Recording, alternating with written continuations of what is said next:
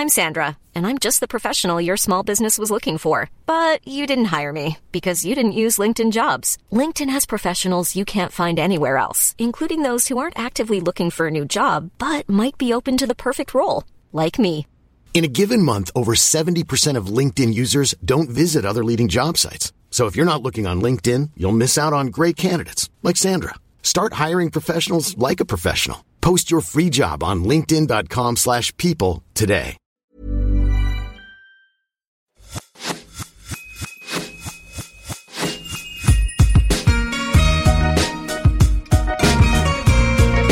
Bonjour et bienvenue sur l'Aléa, le podcast pour maximiser le potentiel de sa vie. Artiste, entrepreneur, aventurier, sportif, thérapeute, coach, chaque semaine, vous trouverez les parcours, les témoignages ou les conseils de personnes inspirantes aux profils et expériences variés.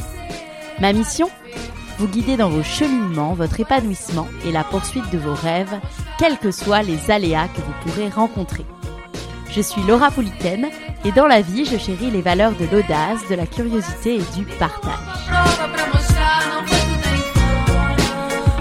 Auteure, formatrice, conférencière, Katia Boukchich accompagne au changement, à la transformation et à l'accès à sa réelle identité à travers des formations et événements psycho-émotionnels et énergétiques.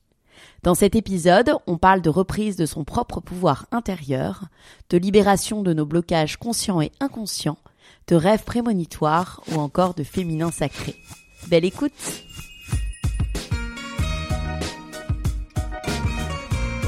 Bonjour Katia. Bonjour Laura. Je suis ravie d'être avec toi aujourd'hui pour une interview en présentiel. Ça faisait vraiment trop longtemps pour euh, explorer tous les sujets euh, qui sont passionnants et qui vont passionner les auditeurs du podcast. J'en suis certaine. Est-ce que tu peux tout simplement commencer par te présenter pour ceux qui te découvrent à Dubaï, en France, ailleurs Alors avec plaisir. Donc mon nom c'est Katia Boukchich. Donc je suis euh, psychothérapeute, énergéticienne, guérisseuse. Alors, euh, qu'est-ce que ça veut dire? Ça veut dire que, en plus de mes études de psychologie, je me suis intéressée très tôt aux médecines alternatives, mais aussi beaucoup plus loin à ce que moi j'appelle les sciences ésotériques, c'est-à-dire toutes les connaissances qui vont bien au-delà de ce que l'on voit.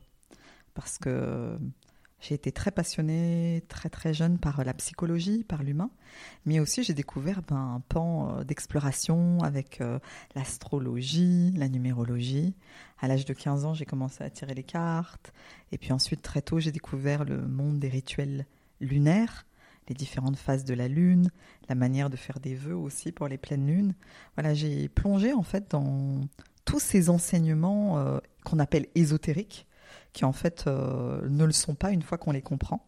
Et donc j'ai passé ben, toute euh, cette partie de vie euh, jusque maintenant à plonger dans le monde de l'humain avec la psychologie, vraiment comprendre l'humain d'un point de vue de ses émotions et de sa psyché, et puis de découvrir ben, toutes les autres sciences qui nous permettent de nous relier à l'invisible et à une partie de nous que l'on ne voit pas.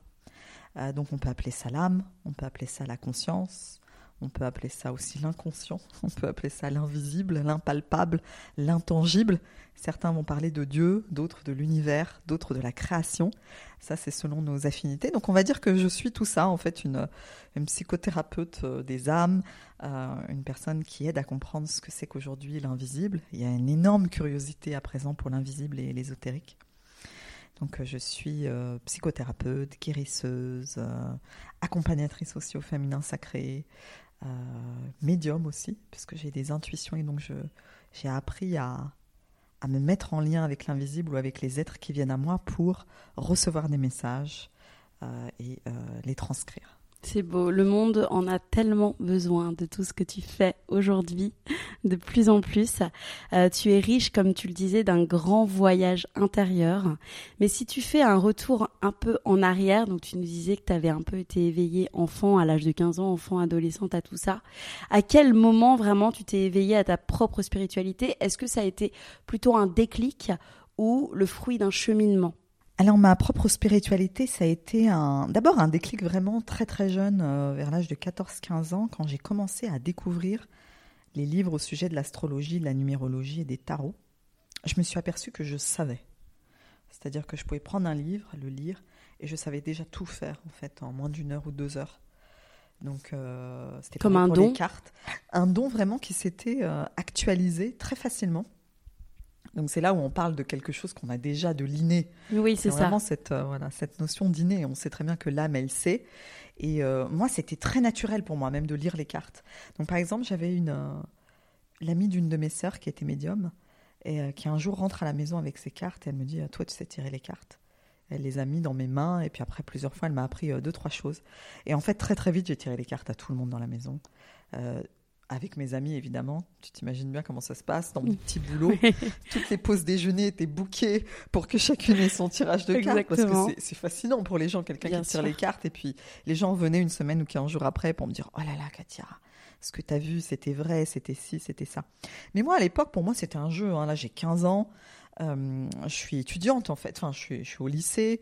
Euh, donc, pour moi, c'est vraiment un jeu. Je Tu suis es pas en France à ce moment-là oui, je suis en France, j'habite à Paris, en région parisienne, et je suis vraiment euh, simplement passionnée. Ouais. Ça m'éclate. Souvent, on me fait des cadeaux, donc c'est pas du tout une activité lucrative, mais on me fait des cadeaux, on m'appelle. les, Mm. les gens, je commence à voir aussi qu'ils ont parfois une dépendance, par exemple, à- à la, au, au tarot et à la voyance. Donc, je commence à me dire j'ai un don, mais attention comment l'utiliser. Et puis, je m'intéresse à plein de choses, à l'invisible, je fais des vœux, je lis des livres de magie. Mais c'est une, une sorte d'abord de très très grande curiosité. Ensuite, les déclics viennent parce que je fais de nombreux rêves prémonitoires. C'est-à-dire que j'ai plein d'anecdotes entre l'âge de, déjà de 15 ans et de 20 ans où je vois des choses tellement précises qui vont m'arriver, des détails que je commence à raconter à ma famille et on me dit ah oui, il y a quelque chose. Et puis, euh, toutes les êtres, en fait, moi, mais dans ma famille, nous, on est Kabyle d'Algérie. Il faut savoir que en Kabylie, la magie, la voyance, c'est quelque chose qui est très banal, presque. en Plus fait. démocratisé que- qu'en France et ailleurs. Mm. On, va voir des voyantes, Oui, les femmes elles se déplacent en groupe vers d'autres villages. C'est presque un jeu, tout le monde le sait. C'est un Ouais. tabou, mais en même temps, tout le monde sait que les femmes font ça. les hommes sourient, rigolent. Et euh, mon père m'a m'a toujours dit, euh, chez nous, on appelle ça la science des femmes. Il faut savoir, il, me dit, il faut savoir que les femmes ont une science.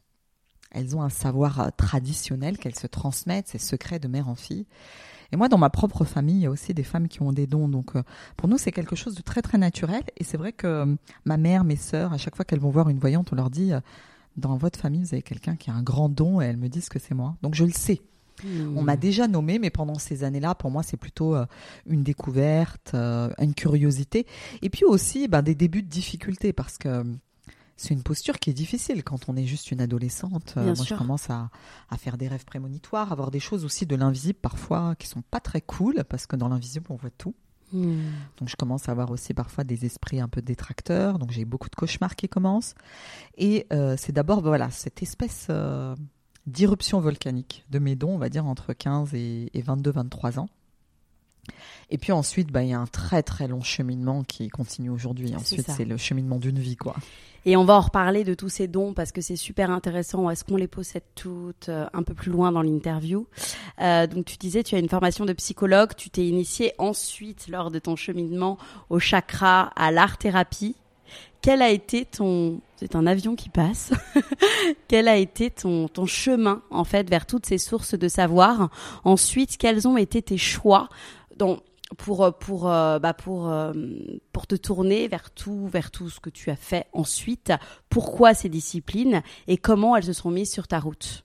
Alors oui, donc euh, à la suite de mes, de mes études de psychologie, donc d'abord pour moi la psychologie c'était vraiment un ancrage, ma manière de comprendre l'humain. Il y avait d'abord, en plus et à côté de l'ésotérique, ma volonté de comprendre l'humain et d'être dans une relation d'aide.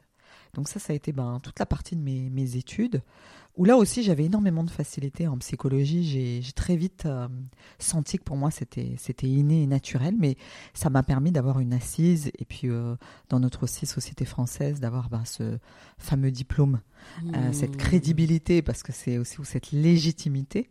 Et puis du coup, une fois que ça s'était fait, je me suis sentie libre d'explorer encore plus les dimensions peut-être les moins officielles ou les moins académiques de la compréhension de l'humain. Donc après cette première partie, ben, j'ai d'abord travaillé dans le monde d'une entre- de l'entreprise. Il faut savoir que j'ai eu d'abord une vie un peu de schizophrène à ce moment-là. je m'explique parce que il y avait Katia Boukchich la nuit qui avait plein de connexions, de rêves, de je vois l'invisible. très bien Et, et en plein jour, j'étais la working girl avec mes talons, mes jupes fendues. Personne ne savait en fait que je sentais les esprits et que je et, et je me suis mis dans ce moule. Et ça, c'est très très important parce qu'aujourd'hui, moi, j'accompagne des êtres qui aussi ben, sortent du monde de l'entreprise ou ont des grosses crises de vie. Il y en a énormément en ce moment, Ouais. surtout depuis le Covid et le confinement, parce que c'est une période qui a été aussi là pour nous permettre de déclencher euh, l'éveil et l'appel de l'âme. Et moi, j'ai j'ai eu euh, cette étape de vie où j'ai oublié qui j'étais. Hmm. Je me suis dit que j'étais une femme comme les autres, il fallait que j'oublie ça, que tout le monde avait comme moi des rêves prémonitoires, tout le monde voyait les esprits. Et vraiment, j'en étais persuadée. Et donc, j'avais une sorte de schizophrénie comme ça entre deux facettes de ma personnalité. Jusqu'à qu'un jour, j'ai un déclic. euh, je fais un voyage en Inde en 2008. Et là, je, je reviens et je m'aperçois que je vis vraiment dans une boîte de conserve Hmm. que le monde de l'entreprise, pour moi, c'est un aquarium. C'est comme une claque. Parce que quelques semaines avant encore, j'adorais ma vie de Hmm. parisienne, j'adorais le travail, mes collègues, euh, le café le matin, les conversations entre, entre femmes le matin, euh, mon boulot de RH. Donc j'ai travaillé en tant que psy du travail, j'ai je travaille en ressources humaines aussi, dans la, dans la détection des talents. Donc ça aussi encore un lien avec les dons. Mais, mais là, je me dis, c'est plus possible. L'Inde m'a donné cette gifle spirituelle et cet éveil de me rappeler à moi-même euh, que ma dimension spirituelle est bien plus grande et bien plus importante euh, que ce que j'ai voulu croire les dernières années. Donc je rentre complètement déboussolée et très vite déprimée. Hmm. Et je commence euh, cette partie euh, de ma vie qu'on appelle la nuit noire de l'âme. Donc j'ai deux étapes dans ma vie que je peux nommer comme ça. La première commence à ce moment-là et j'entre dans un burn-out. Là, je me grille complètement. C'est-à-dire que je travaille énormément, de plus en plus, avec une sorte de fuite en avant. Je me déconnecte, je pleure tous les jours, je suis épuisée, je sais que je ne suis pas au bon endroit. Il y a un profond désalignement entre ce à quoi tu aspires et entre ce que tu fais à ce moment-là. C'est-à-dire que l'âme, elle pousse derrière. Et moi, je suis mais euh, complètement euh, voilà hors contrôle quoi émotionnellement. Ouais. C'est là, c'est le tsunami. Vraiment un tsunami qui m'emporte et, et je je n'ai aucun repère. Je sais que je vais très très mal. Je sais que vraiment c'est un, un point de tournant que je dois m'en sortir. Et là, magie. Je parle avec une collègue euh, de ma souffrance et elle me dit euh, bah, écoute, j'ai une personne pour toi. Elle est juste en face de notre entreprise. C'est une magnétiseuse, sophrologue, elle est aussi thérapeute et je commence des séances. Et la première fois, mon premier rendez-vous, quand cette femme met ses mains sur moi, ou autour de moi même, je sens tout. C'est-à-dire que je sens tout ce qu'elle fait bouger au niveau énergétique. Et là, je me dis, bon, bah voilà, je sais ce que je suis venue chercher dans cette expérience et je commence bah, un travail sur moi-même qui va durer des années, hein, qui se poursuit encore aujourd'hui parce que c'est infini. Et tu parles d'ailleurs de beaucoup, bah, tu nous parlais de l'Inde, de voyages initiatiques, d'expériences chamaniques. J'ai j'ai interviewé sur mon podcast euh, beaucoup de personnes qui ont eu à, à faire à ces, à ces belles expériences, euh, qui ont joué un grand rôle dans la plongée à travers toi. Tu as d'ailleurs un nom que l'on t'a attribué, Maide Woman, j'espère que je le prononce bien, qui souligne, je te cite, ton énergie de femme solaire. Est-ce que tu peux me raconter ta rencontre avec le chamanisme qui bouleverse, j'aimerais bien un jour euh, m'y coller, euh, tes motivations et ce que cela t'a apporté finalement dans ta renaissance, si on peut appeler ça comme ça? Ah oui. Oui, parce que là, du coup, ben, je quitte donc ben, le monde de l'entreprise et puis ensuite, ça. je commence un voyage initiatique qui dure plusieurs années. Donc, euh, j'avais décidé de faire un tour du monde. Je pars euh, en Océanie, euh, en Nouvelle-Zélande. Je passe du temps aussi avec des aborigènes d'Australie. Ah, génial. Donc avant même de rencontrer ce, ce Toute chaman seule, tu amérindien, je pars toute seule. J'ai décidé vraiment de me lancer dans le monde et je sais que mon âme m'appelle quelque part. Donc finalement, je m'aperçois maintenant avec du recul que je vais rencontrer les sociétés les plus anciennes, en fait, Ouais. les peuples premiers de notre humanité, qui détiennent un savoir ancestral, celui de cette connexion profonde au monde de la nature qu'on appelle nous chamanisme, qui est en fait la première religion de l'humanité, ce qu'on appelle aussi le premier cercle de conscience, c'est-à-dire de, de s'éveiller à cette euh, conscience que nous sommes un avec la vie et que nous sommes une extension de la vie. Nous sommes la vie. Les humains ont tendance à se mettre en dehors de la nature et de la vie. Non, Hmm. nous sommes la vie. Nous sommes un écosystème. Nous sommes la vie.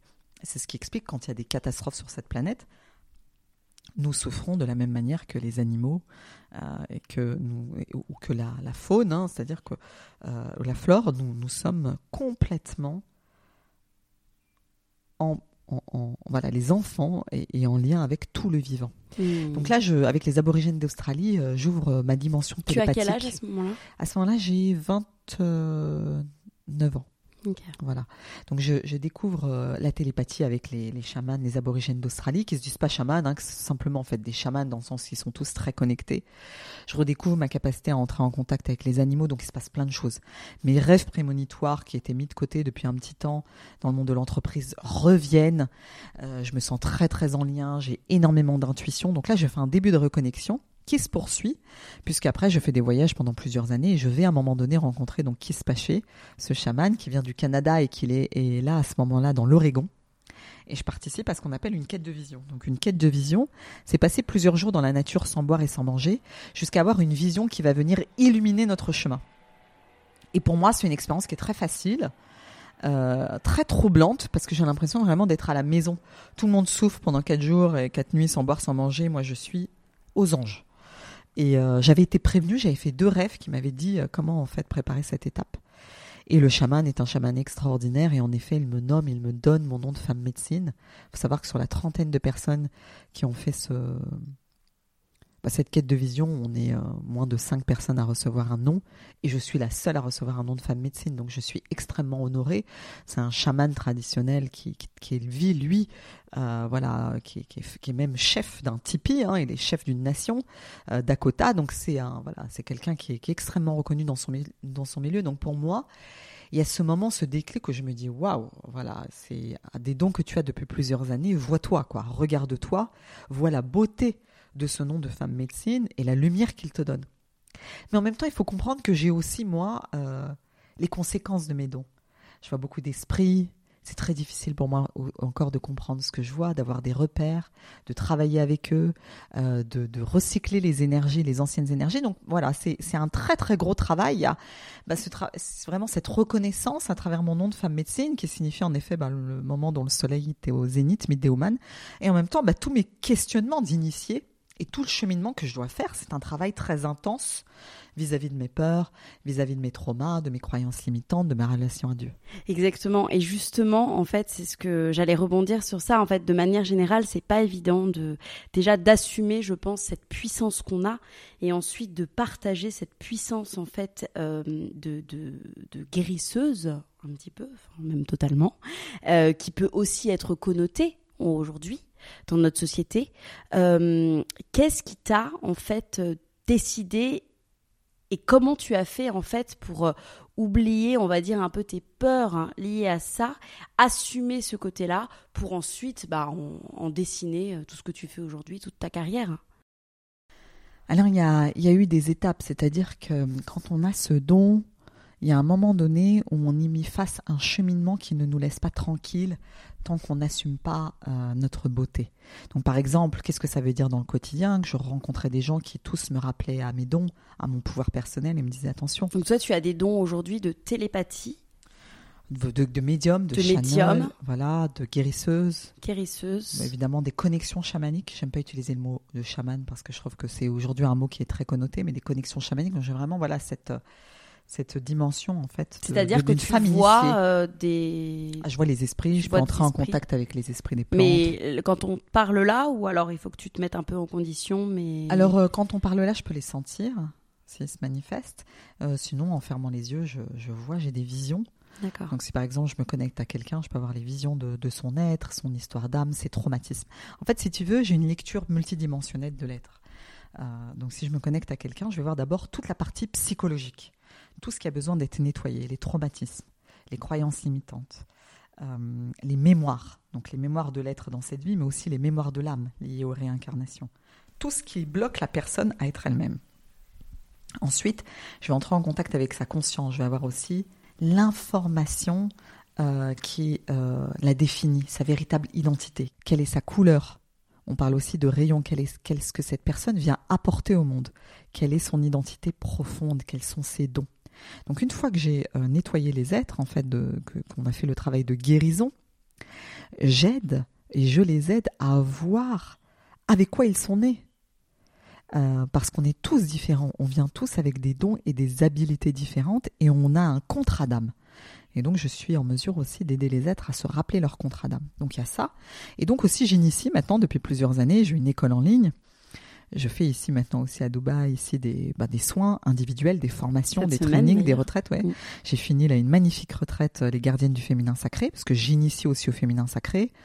Donc j'ai tous mes enseignements finalement, tous mes sujets de passion l'astrologie, les chakras, la guérison, la divination par les tarots, euh, la conscience, le renouvellement, l'évolution, la compréhension de ce que c'est qu'évoluer, euh, le pouvoir créateur, la méditation, la reprogrammation cellulaire, tout ce que moi j'ai exploré, je le transmets aujourd'hui euh, en formation. Donc j'ai évidemment beaucoup d'êtres aujourd'hui qui s'éveillent, qui viennent à moi, qui sont déjà qui sont des novices ou des initiés, qui veulent aller plus loin, qui disent voilà moi je veux être un acteur et un éveilleur de conscience pour cette nouvelle planète et euh, pour cette nouvelle ère sur cette planète, qui est pour moi presque une nouvelle planète, c'est un beau lapsus. Ils veulent participer, ils veulent aussi ben, pouvoir aider les autres, ils veulent contribuer à ce nouveau paradigme, à cette nouvelle ère qui est en train de, voilà, de se lancer. Et, euh, et, ils viennent à moi parce qu'ils savent qu'ils ont de l'intuition, ils ont de l'instinct, ils ont des dons, ils ont un pouvoir de guérison, de magnétisme, ou simplement des femmes qui veulent faire de l'accompagnement sur le féminin, ou c'est des coachs, ou des naturopathes, ou des masseurs. Et euh, ben, je les accueille voilà, dans, mes, dans mes stages. Hmm. Si on repart du coup sur euh, la question d'avant, qui était ton, ton, la façon dont tu as pu assumer et délivrer au monde euh, tout Alors ça. ça, c'est tu m'expliquais qu'il y avait plusieurs étapes.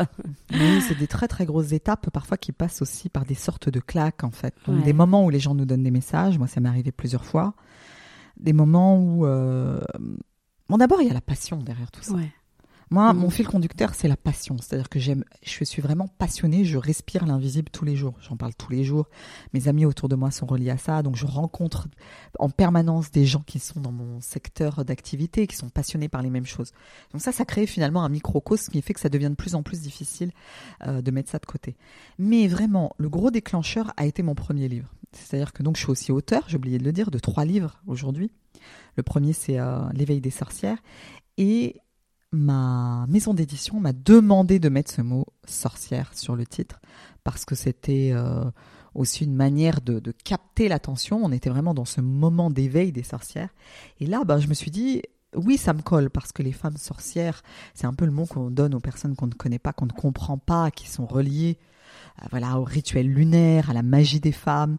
Et euh, en même temps, bah, c'est très challengeant. On se dit, bon, qu'est-ce que les gens vont penser? Et pourtant, je suis même euh, psychologue, mais le mot sorcière, c'est quelque chose qui est difficile à assumer. Mais une fois que ça a été lancé, je me suis dit, bon, so what?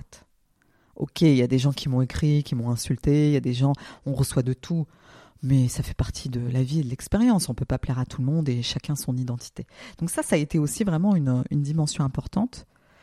Et puis ensuite, ben, c'est le travail. Ça fait partie du travail de d'assumer son don. Et, vraiment, moi j'aimerais dire aussi aux, êtres quelque chose, c'est que quelle que soit notre identité, pas uniquement dans l'invisible, c'est un chemin de s'accepter vraiment tel que nous sommes. Tous les artistes vont vous le dire. Tous les artistes vont dire la même chose. Tous les êtres qui ont des professions même atypiques vont le dire. À un moment donné, on n'a pas d'autre choix que d'aller vers soi-même si on veut devenir vraiment le, exprimer le génie de son, son âme. Et en même temps, bah, il y a la peur du rejet, du jugement. Et ça, on n'est jamais totalement guéri. C'est on, on transcende en fait. On traverse, on apprend à dire c'est ok. Ouais. Aujourd'hui, justement, donc tu en parlais, tu es auteur de, trois livres, donc euh, dont l'éveil des sorcières et femmes souveraines. Euh, c'est quoi être une sorcière en 2022 Alors pour moi, être une sorcière en 2022, c'est être en capacité d'exercer son pouvoir, de savoir qu'on a un pouvoir qui est euh, le pouvoir du dedans, le pouvoir du féminin, le pouvoir intérieur, de faire quelque part le chemin inverse euh, de ce que la civilisation nous propose aujourd'hui. On vit dans, dans une civilisation qui est très patriarcale, très tournée vers l'efficience, l'efficacité, le rendement, l'argent, euh, l'expression d'une facette de notre identité très euh, polissée, très masculine, très conquérante, très compétitive, parfois aussi dans le mensonge, la manipulation, la séduction. La sorcière, finalement, c'est une femme sauvage. Elle, elle est euh, dans sa forêt, dans sa, petite maison, et euh, elle fait comprendre aux, aux êtres qu'il y a autre chose, qu'un autre modèle est possible. Alors en même temps, la sorcière moderne, elle va pas rester enfermée non plus dans la forêt. C'est ça la, la différence. C'est-à-dire qu'elle va faire ce cheminement de la femme sauvage.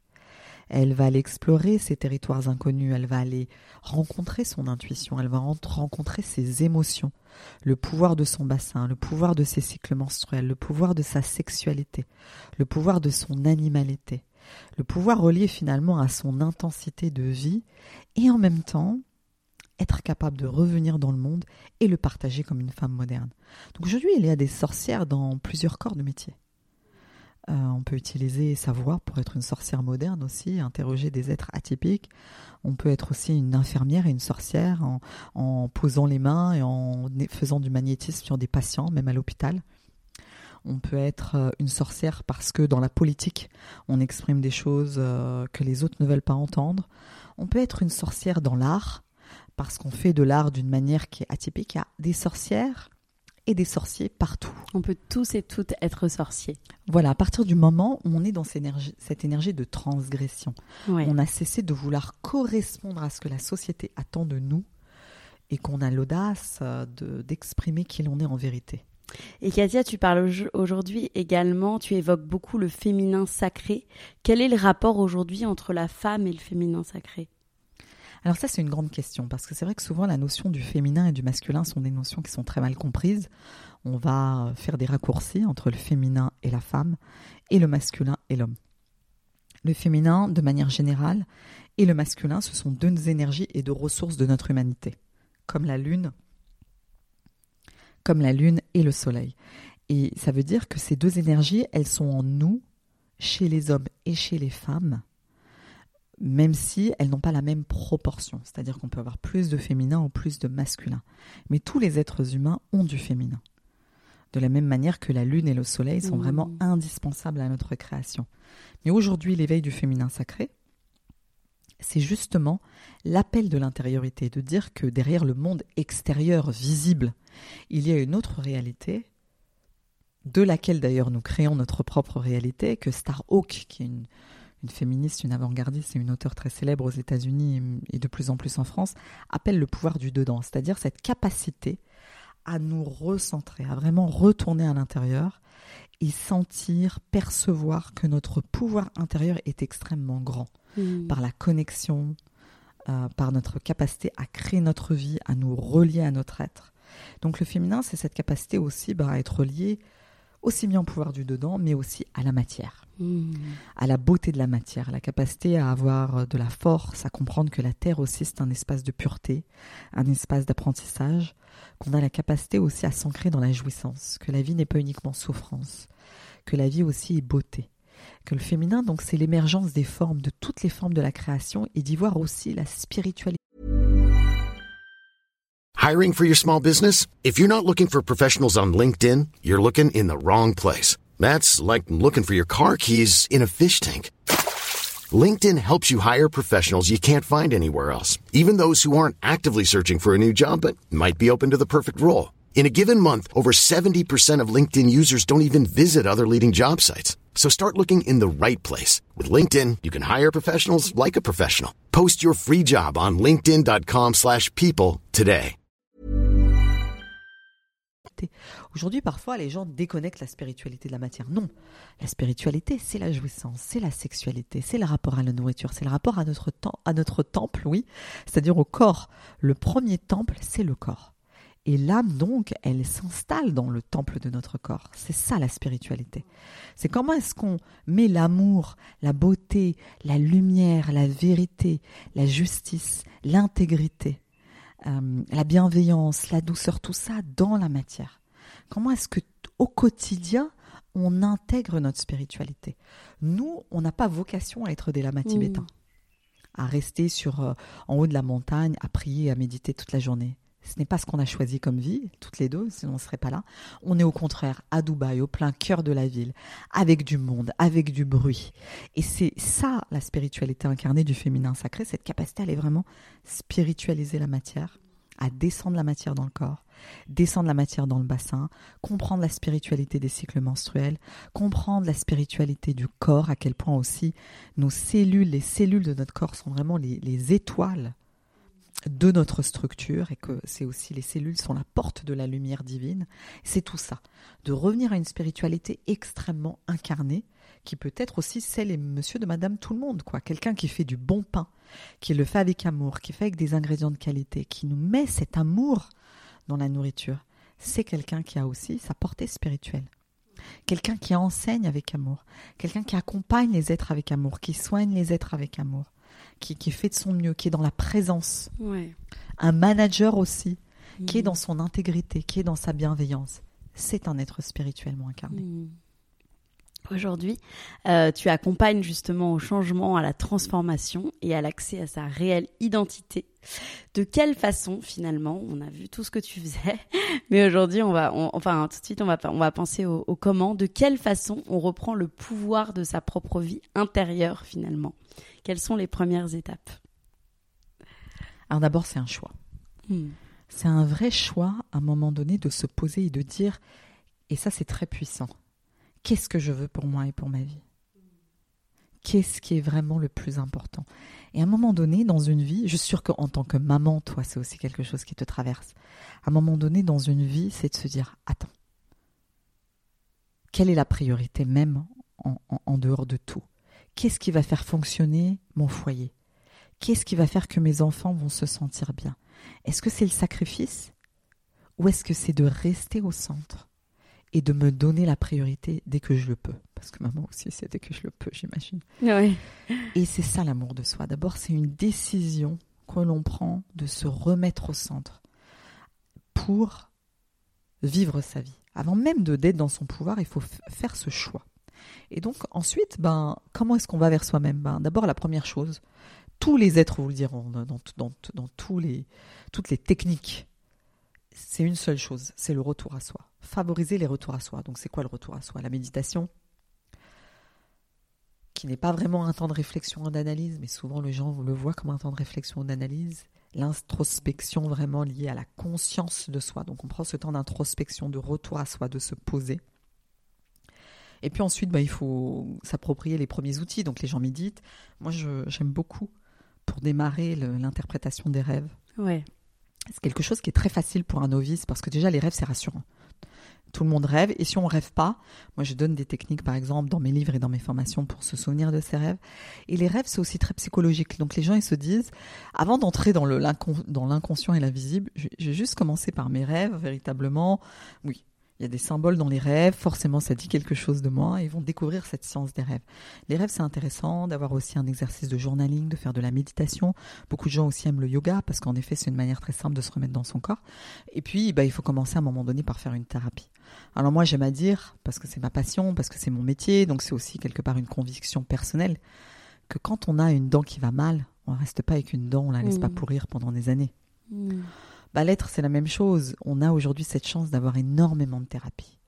Des ostéos, des chiropracteurs, des magnétiseurs, des énergéticiens, des psychologues, des psychiatres, des, analystes, des, des thérapies, euh, voilà, plein de types d'accompagnement, des cercles de femmes, des cercles d'hommes, des retraites. On a, on a un ensemble d'outils à notre disposition des sophrologues, des kinésiologues. Et pour tous les goûts. C'est vrai qu'aujourd'hui. Euh, Et puis il y en a pour tous les goûts. C'est-à-dire qu'après, c'est mm. fonction de là où on est à l'aise. Complètement. Donc moi, je dis, allez là où vous êtes à l'aise. Ouais. C'est la kinésio, c'est extraordinaire la kinésio, c'est très simple, c'est très concret. La sophrologie permet aussi de commencer un travail d'apprendre à se détendre. La méditation permet d'ouvrir l'espace du silence et de la rencontre avec soi. Et puis ensuite, la vie, c'est un cheminement. Comme quand on change de dentiste, de médecin, ou de, on mmh. commence avec quelqu'un, et puis après on va plus loin. Donc il faut commencer à se mettre en mouvement. Mais se mettre en mouvement en ayant conscience que notre être, c'est pas des dossiers qu'on range dans un placard. Les gens, parfois, au bout de 2-3 ans, ils disent Bah oui, mais j'ai énormément travaillé sur moi. Enfin, la vie, elle ne s'arrête pas, en fait. Hein. C'est comme quand euh, on continue de faire du sport à 70 ans. Si on veut se maintenir, on continue de marcher. Et eh ben la connaissance de soi, c'est pareil. Quand on part du principe que c'est invisible, euh, que c'est infini, c'est invisible, tiens, c'est intéressant, c'est un beau lapsus, et c'est aussi infini, on est beaucoup plus à l'aise avec le fait que ponctuellement, on continue les lectures. Les lectures aussi sont un moyen d'introspection extraordinaire. Combien de gens ont été touchés par les lectures? Il y a des livres aujourd'hui qui sont des pépites, des trésors dans la spiritualité, qui permettent un éveil incroyable. On voit par exemple euh, le livre euh, Conversation avec Dieu, Ah oui. qui est, Mm. qui est un incontournable, clair. qui est, qui est vraiment très puissant. Le prophète de Khalil Gibran, par exemple, qui est un livre aussi spirituel euh, extrêmement beau. Et puis il y a des livres comme ça sur différents sujets qui sont des pépites, qui ouvrent des champs de conscience inexplorés. Alors le livre aussi, en plus, ça, ça le l'avantage d'être universel, d'être très accessible aussi euh, financièrement. Donc ça permet aussi à nombreux gens d'évoluer, même sans passer par une thérapie. Hmm. Tout à fait. Et, euh, et on a toutes, euh, enfin, et d'ailleurs, tu dois le voir beaucoup dans, dans les personnes que tu accompagnes, voilà, des peurs, des blocages qui nous empêchent d'avancer. S'en libérer, c'est vraiment un apprentissage pour toucher notre essence intérieure. Comment se, se libérer de, de, tous ces blocages qui nous empêchent, en fait, d'aller dans notre vrai nous-mêmes, de, de toucher son vrai soi? Alors, il y a une clé qui est très très importante, c'est que l'être humain confond ses mémoires et son identité. Alors, imaginons que j'ai eu un traumatisme quand j'étais enfant, euh, je suis tombée d'un vélo. Et que je crois que je suis nulle parce que je suis tombée d'un vélo, je ne sais pas faire du vélo. Alors qu'en réalité, c'est juste que je suis tombée d'un vélo, je suis très très mal, c'est resté peut-être que vraiment, ça a été une douleur pour moi, peut-être qu'il y avait des enfants autour et qui ont ri parce que j'ai chuté. Et non, je suis persuadée que c'est mon identité, que je suis nulle, que je ne sais pas faire de vélo. On confond l'incident, la mémoire de cet incident, avec notre identité. C'est la même chose pour tout. Je vais prendre un exemple qui est encore plus fréquent. Tout ce qu'on a entendu dire de nous par nos parents ou nos éducateurs quand on est enfant. T'es sale, t'es dégueulasse, mais tu sais pas manger, mais t'es insupportable, tais-toi, tu parles trop. Tu et, et tous ces mots qui sont tellement violents quand on est enfant et qui commencent à définir Exactement. notre identité. Mais c'est pas du tout ce que l'on est. C'est juste des parents excédés, épuisés. C'est ce que des- j'essaye de pas faire avec mes enfants, justement. Enfin, que je ne fais pas d'ailleurs avec mes enfants. Et parfois, c'est- très très Mm. difficile. Bah, bien sûr. on peut parfois être hors de soi. Il y a des moments où la coupe est pleine, donc parfois, bah, les mots fusent. C'est ça. Parce que nous-mêmes aussi, c'est comme ça qu'on a été éduqués, on a été imprégnés. Donc quelque part, c'est un cercle vicieux de mémoire, euh, c'est ce qu'on appelle le transgénérationnel. Donc là, je prends cet exemple, mais il existe pour tout. Le Mhm. rapport à l'argent, le rapport à la sexualité, le rapport au travail, le rapport à la réussite et les hommes, parce qu'on parle beaucoup aussi. Là, on est entre femmes, mais les hommes, tout ce qu'ils entendent, ne pleure pas. Mm. C'est toi qui vas ramener à manger, t'es Mhm. fort, tu dois fort, travailler tu pour ta pleurer. famille, tu dois pas pleurer. Mm. C'est toi, tu vas aller travailler, tu vas reprendre les affaires de ton père. Comment ça, tu vas te reposer? Oh là là, tu sais, tu es un homme, tu continues, tu avances, tu ne tombes jamais, tu te relèves, tu ne peux pas déprimer, tu ne peux pas t'arrêter. Voilà.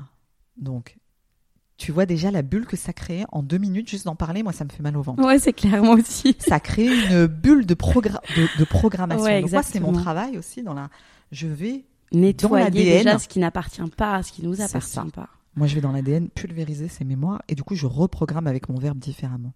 Ouvrir l'espace de l'être et dire ce ne sont que des mémoires. C'est des conditionnements qui ont été répétés, comme le chien de Pavlov, c'est ce qu'on apprend en, psycholo- en psychologie. Quand un toutou euh, sait bien faire un quelque chose, on lui donne un sucre. Ben, l'en- l'enfant, c'est pareil, on nous a éduqués à nous taire, à être silencieux, à bien manger pour avoir le sucre ou avoir un compliment. Là, on va déprogrammer tout ça pour que l'être puisse émerger. Donc la première chose, ce qu'on dit, c'est se désidentifier de ses mémoires. Mm. Et on n'est que des couches des mémoires, comme des, des pelures d'oignons. Et tout le travail d'accompagnement vise à enlever ces pelures, pelures, pelures d'oignons pour que l'être puisse se libérer. Donc ça, c'est la première chose, de savoir qu'on n'est pas nos peurs, on n'est pas nos angoisses, on n'est pas nos croyances limitantes et ce qu'on se dit de nous. Tous les jugements qu'on porte sur nous-mêmes quand on se réveille le matin, t'es nul, t'as rien fait aujourd'hui, putain t'as déconné, purée t'es passé à côté de ça, t'aurais pu mieux faire, t'as mal géré la situation, t'es pas une bonne mère, t'es pas une bonne femme. En fait, tout- toute cette emprise de notre mental, ce ne sont que des informations qui nous viennent de l'extérieur et qui ne nous définissent pas. Donc on apprend à muscler, grâce au travail personnel, on apprend à muscler cette conscience qu'on est bien plus que ça. Nous sommes des êtres de lumière et des êtres d'amour, nous sommes vraiment venus sur Terre pour propager les connaissances de notre âme et de notre être et propager notre couleur. Donc il faut imaginer qu'on a chacun, chaque être a une couleur spécifique, on a chacun un parfum qui nous est propre. Et quand on fait ce travail, qui est vraiment un travail pour moi, c'est de l'or de faire un travail sur soi, de pouvoir pousser sur les côtés ces couches euh, de la persona, ce qu'on appelle vraiment la fausse personnalité, et de laisser l'être euh, émerger.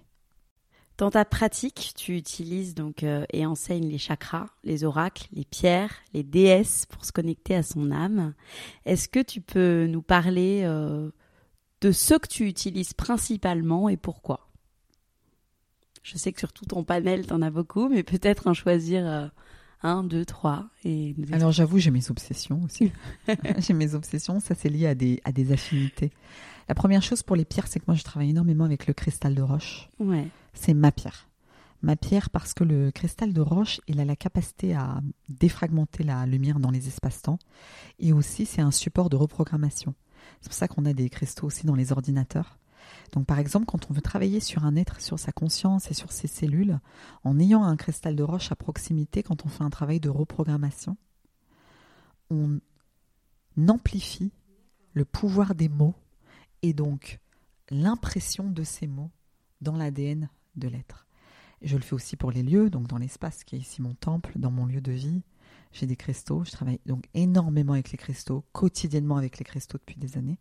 ils sont quelque part comme des, euh, des gardiens et des amplificateurs de mon énergie.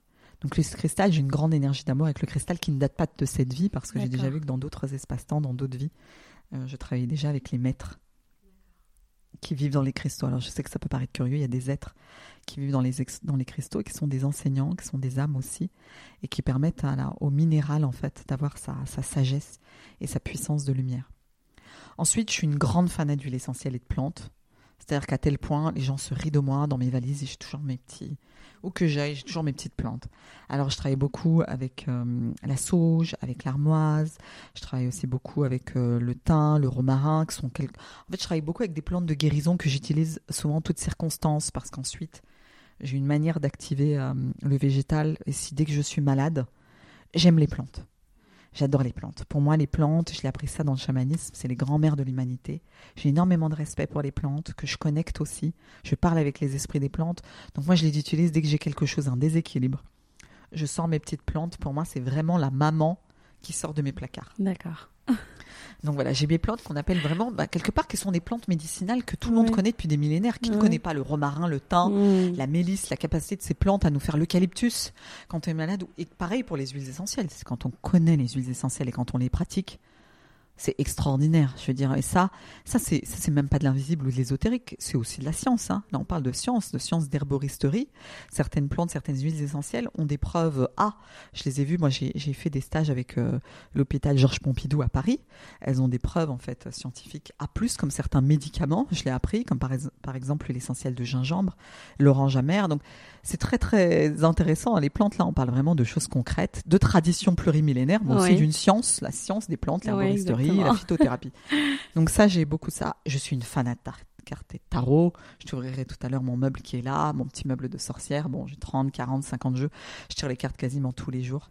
Pour moi, c'est une manière d'amener des informations d'inconscient, de m'aider quand il y a des énergies bloquées, quand j'ai besoin de faire un nettoyage dans l'espace. Je me connecte aussi tous les jours. Euh, parce que c'est ma manière de me relier à mon être. Je pose des questions à mon âme et à ma conscience, donc euh, on me répond. Et puis dans les outils quotidiens, j'écris quasiment mes rêves, ou en tout cas je les note, ou je me rappelle au moins 3-4 fois par semaine, c'est du minimum. Donc ça, c'est vraiment mon ma structure de base. Mais ensuite, évidemment, je fais tellement de choses parce que c'est une passion. Tu sais, c'est comme un médecin, comme un chirurgien. Tu lui disais combien tu utilises tes bistouris. En fait, quand tu fais, quand après c'est une passion que tu fais ça tous les jours, tu n'arrêtes pas. Est-ce qu'on a d'ailleurs, euh, Katia, toutes et tous ces pouvoirs en fait dont, que tu possèdes aujourd'hui, de télépathie, de, de tirage de cartes, de se connecter à, l'invisible? Est-ce que ça se travaille ou est-ce que c'est inné? Alors moi, je pense qu'on a, comme on a tous une âme, une conscience, on a tous la capacité à connecter. Ensuite, ce qui va faire la différence, c'est est-ce qu'on en a envie, est-ce qu'on en a besoin, et est-ce qu'on est passionné? Donc il y a des êtres aujourd'hui que moi je trouve très alignés dans ce qu'ils font, ils sont dans leur chemin d'être, ils sont conscients d'apporter de la créativité. Il y a des êtres par exemple qui sont des grands innovateurs. Bon, ils n'ont pas besoin nécessairement de, méditer, mais ils ont une sorte de méditation un peu différente, de connexion différente à travers leur art, et ça se passe comme ça. Et d'autres ben, qui ont mon cheminement, c'est-à-dire où à un moment donné, la connexion, la méditation, euh, la reliance à la spiritualité est vraiment une partie forte de euh, leur chemin d'âme. Et dans ce cas-là, bah, ils, vont, ils vont commencer à ouvrir la porte et puis à muscler. Mais moi, je pense que oui, on a tous au moins, j'ai rencontré beaucoup d'êtres qui ont du magnétisme, mais qui l'utilisent pas nécessairement. Oui, voilà. Qui ont vraiment. C'est pas leur chemin. C'est pas leur chemin. C'est des forces de la nature. Ils font ça un peu différemment, donc ils le mettent dans la matière. C'est des gens qui aiment modeler la matière avec leurs mains, donc des cuisiniers, des bouchers, euh, des forces de la nature, des gens qui travaillent dans l'agriculture, qui travaillent avec leurs plantes. Leur... L'énergie passe en eux différemment et c'est pas mental, ça n'a pas besoin non plus d'être conscient parce que l'énergie du cœur elle suffit. De mettre l'amour dans notre création, c'est amplement suffisant. Après, ben, c'est la passion. Moi, j'attire à moi les êtres qui sont passionnés par tout ça et qui viennent. Et en fait, c'est une famille d'âmes. Et pour nous, euh, ben, on se retrouve entre nous. Donc, c'est des êtres qui viennent pour, mon, voilà, pour faire des, des enseignements parce que ça leur parle quoi, directement. Euh, tu parles de prêtresses aussi beaucoup qui jouent un rôle primordial sur notre planète, euh, celui du lien à la chose sacrée et à la spiritualité. D'ailleurs, euh, dans le programme que tu proposais, que tu proposes dans le dernier, auquel je voulais participer, tu t'es basé sur Sophia, l'énergie de la grande déesse. pourquoi cette importance alors c'est important d'abord parce que moi c'est mon histoire d'âme, c'est pour ça que j'en parle. En fait on parle toujours que de soi, voilà. Donc moi comme c'est mon histoire d'âme et que je suis une prêtresse, voilà, une prêtresse sur plusieurs dans plusieurs espaces-temps, pour moi c'est extrêmement important ce rapport à la chose sacrée parce que ben, certaines âmes ont la responsabilité, la joie, le devoir et euh, l'amour de l'invisible et du royaume de l'invisible. Et donc on a cette responsabilité de ramener dans le plan de la matière la spiritualité et l'invisible. Et ça, c'est les prêtresses. Mais en même temps, il y a des femmes qui sont des prêtresses modernes, qui sont des grandes créatrices. Elles amènent et elles montrent, elles témoignent de leur pouvoir de création dans la grâce et la beauté. Des êtres que l'on voit qui créent, euh, peuvent créer des business, elles peuvent ouvrir des boutiques, créer des espaces de partage, de connexion, créer des projets et on sent que c'est fait depuis l'espace de la grâce et de la beauté. Ça aussi, c'est de la prêtrise. Des femmes qui accompagnent à la sexualité, qui accompagnent à l'accouchement, qui accompagnent dans les rites de passage, des infirmières qui tiennent la main des êtres qui décèdent et qui font ce qu'on appelle, qui sont aussi passeurs d'âme, des infirmières qui souhaitent la bienvenue aux nouveau-nés, qui sont des prêtresses aussi et qui l'ignorent, qui sont vraiment des passeuses pour que les âmes puissent s'incarner aussi dans la beauté, dans l'amour et dans la grâce. Donc il y a beaucoup de femmes d'être, mais aussi donc là, bah, pour mon sujet de femmes, qui ont l'amour de la chose sacrée dans ce qu'elles font, qui sentent à quel point c'est important d'accompagner la vie, le miracle de la vie, et elles le font de différentes manières. Et euh, bah, moi, évidemment, c'est encore une fois une passion. c'est un sujet que je connais par cœur. Et je touche de nombreuses femmes bah, qui parfois font euh, sage-femme, euh, qui sont chiropracteurs, qui sont naturopathes, qui sont dans la sexualité, qui sont coachs qui sont créatrices de projets, qui ouvrent des espaces, euh, même parfois, là c'était de la dégustation de vin. Euh, donc ce sont des femmes qui sont des initiatrices, qui sont là pour créer des expériences, pour que les êtres puissent être marqués par le fait que la Terre n'est pas uniquement un lieu de souffrance, mais un lieu de jouissance, de plaisir, d'ouverture des sens, de reliance à la magie, à la beauté, à l'enchantement, à la créativité. Avant de finir par des petites questions que je pose toujours en fin d'interview, quelles sont les plus belles renaissances de femmes auxquelles tu as pu assister? Alors sans rentrer forcément dans, dans le détail des histoires, mais si tu pouvais nous conter quelques... Alors j'en ai, j'en ai énormément. Oui, j'imagine. Euh, j'ai une femme que j'ai accompagnée qui avait une quarantaine d'années, qui n'avait jamais eu de relation sexuelle.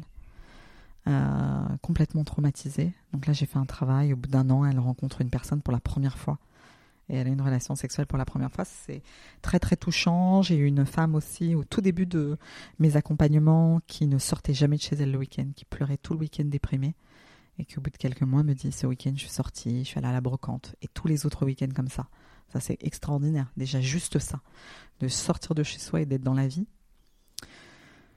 J'ai des femmes qui étaient euh, voilà complètement bloquées dans leur vie, dans leur couple, euh, qui ont, se sont séparées, qui ont rencontré quelqu'un, qui ont refait leur vie. Euh, j'ai des femmes qui ont ouvert leurs dons, qui viennent à un de mes stages et qui après bah, se lancent, deviennent magnétiseuses, énergéticiennes. J'ai plein, plein, plein, plein d'histoires. des femmes aussi qui ne sont plus toutes jeunes et qui, à 70 ans, euh, retrouvent vraiment, 70 ans, tu t'imagines, 70 ans, mmh. Te disent à la fin d'une expérience avec toi, euh, j'ai compris que je pouvais encore évoluer, que j'avais encore des belles choses à vivre. C'est euh, beaucoup, beaucoup de, énormément d'exemples aussi, de miracles. Une femme aussi, waouh, ça c'était une histoire extraordinaire. Une femme qui avait fait plusieurs années de prison, qui était venue, à qui on avait enlevé la garde de ses enfants, qui a arrêté, en fait, elle a cassé le cycle infernal de sa famille, qui a arrêté de, de voler, en fait. Elle avait été programmée pour voler avec sa famille. Elle a fait des années de prison, elle a décidé de tout arrêter, elle a fait un travail avec moi. Et puis un jour, on fait un tirage de cartes et euh, je vois qu'elle a le don des alchimistes faits, la capacité de faire de la couture. Et là, elle se rappelle qu'en effet, en prison, elle avait complètement oublié, elle faisait des ateliers de couture et qu'on lui disait qu'elle était douée. Elle s'est inscrite à un stage, elle a travaillé avec un grand couturier, euh, voilà, s'est remise dans une nouvelle vie. Voilà, des exemples qui sont d'une beauté inouïe, quoi. Magnifique. Euh, je vais finir par des petites questions, Katia. L'idée, c'est d'y répondre euh, rapidement, comme ça devient. Ta définition de l'alignement C'est le, le, lien entre le cœur, l'âme et la matière. C'est-à-dire que pour moi, être aligné, c'est être réceptive tous les jours, écouter mon cœur, écouter ma conscience et le mettre dans mes actes, mes actions, mes mots, mes initiatives et mes projets. Est-ce que tu crois au destin? Alors oui, il y a une, destinée. La différence, c'est que la destinée n'est pas ce que l'on croit. Ce ne sont pas vraiment des événements figés qui vont nous arriver, même si certains d'entre eux sont prédestinés, mais la destinée, c'est plutôt que la rencontre de notre être est implacable. Et soit on le fait dans la douleur, soit on le fait en conscience et dans la joie. Donc la destinée, pour moi, c'est qu'on ne peut pas mettre de côté qui l'on est, que ce soit dans nos peurs, nos terreurs, notre inconscient, ou aussi dans nos dons, nos valeurs et nos qualités. Donc la destinée, pour moi, c'est se rencontrer et laisser cette rencontre devenir notre chemin et notre chef-d'œuvre. Et quoi qu'il arrive, ça te rattrape. Oui, voilà. Donc ça, soit ça vient, ça nous vient sous la forme de destin, c'est-à-dire de trauma, de bouleversement, de drame, parce qu'on n'écoute pas. Euh, soit on comprend que le chemin veut nous amener quelque part, et quand on commence à écouter, on trace un nouvel alignement. Tes rituels pour rester bien physiquement et mentalement Beaucoup de rituels de beauté, le hammam, euh, le,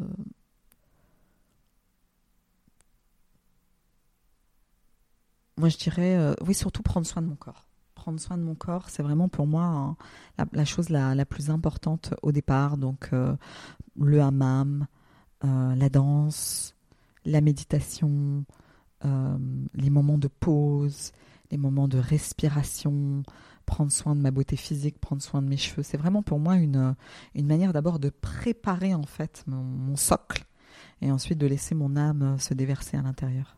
Tes livres préférés? Le prophète de Khalil Gibran, j'en ai déjà parlé. Ensuite, peut-être des livres du féminin sacré que j'adore. Alors, j'adore Vicky Noble, qu'une femme qui est absolument extraordinaire sur le féminin sacré.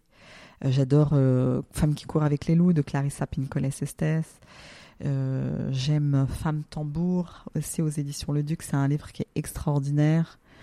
Hum, voilà un petit peu. Enfin, j'ai beaucoup de livres en même temps que, que j'adore. J'ai adoré aussi des livres très très spirituels comme les Chroniques de Girkou. Donc c'est c'est un petit peu euh, une sorte d'épopée de notre humanité très très très lointaine qui remet en question en fait l'histoire traditionnelle euh, de notre humanité.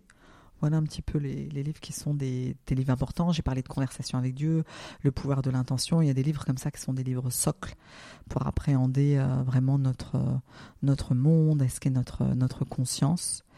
Mais je dirais qu'aujourd'hui, oui, il faut, faut se laisser porter, en fait. Regardez les livres qui nous appellent, c'est que souvent, il y, a, une information qui nous est essentielle et même qui va venir peut-être confirmer des intuitions que l'on a eues. Hmm.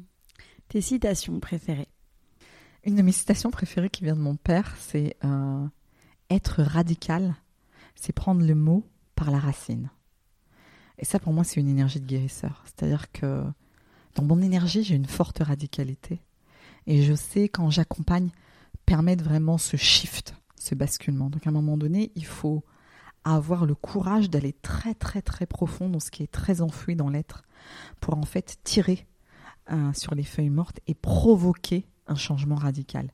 Donc le changement de radical, c'est quelque chose qui fait peur et pourtant qui est extrêmement libérateur. Euh, ma dernière question, qui est la question rituelle du podcast, que t'évoque maximiser le potentiel de sa vie? C'est vraiment une, notion très très importante.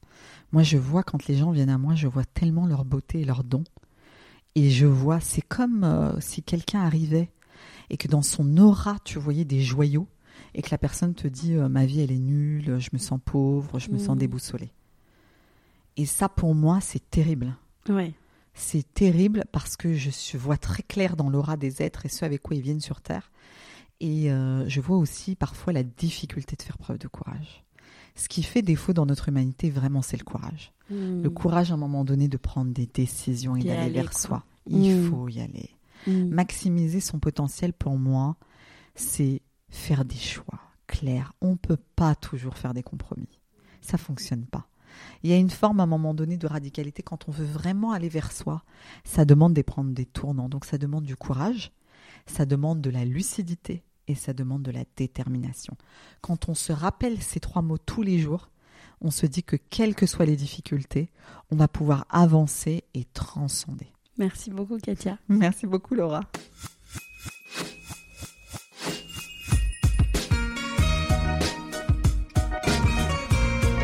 Cet épisode est maintenant terminé. En espérant qu'il vous ait plu, je vous donne rendez-vous maintenant sur le compte Instagram lalea.podcast pour découvrir les coulisses de l'interview.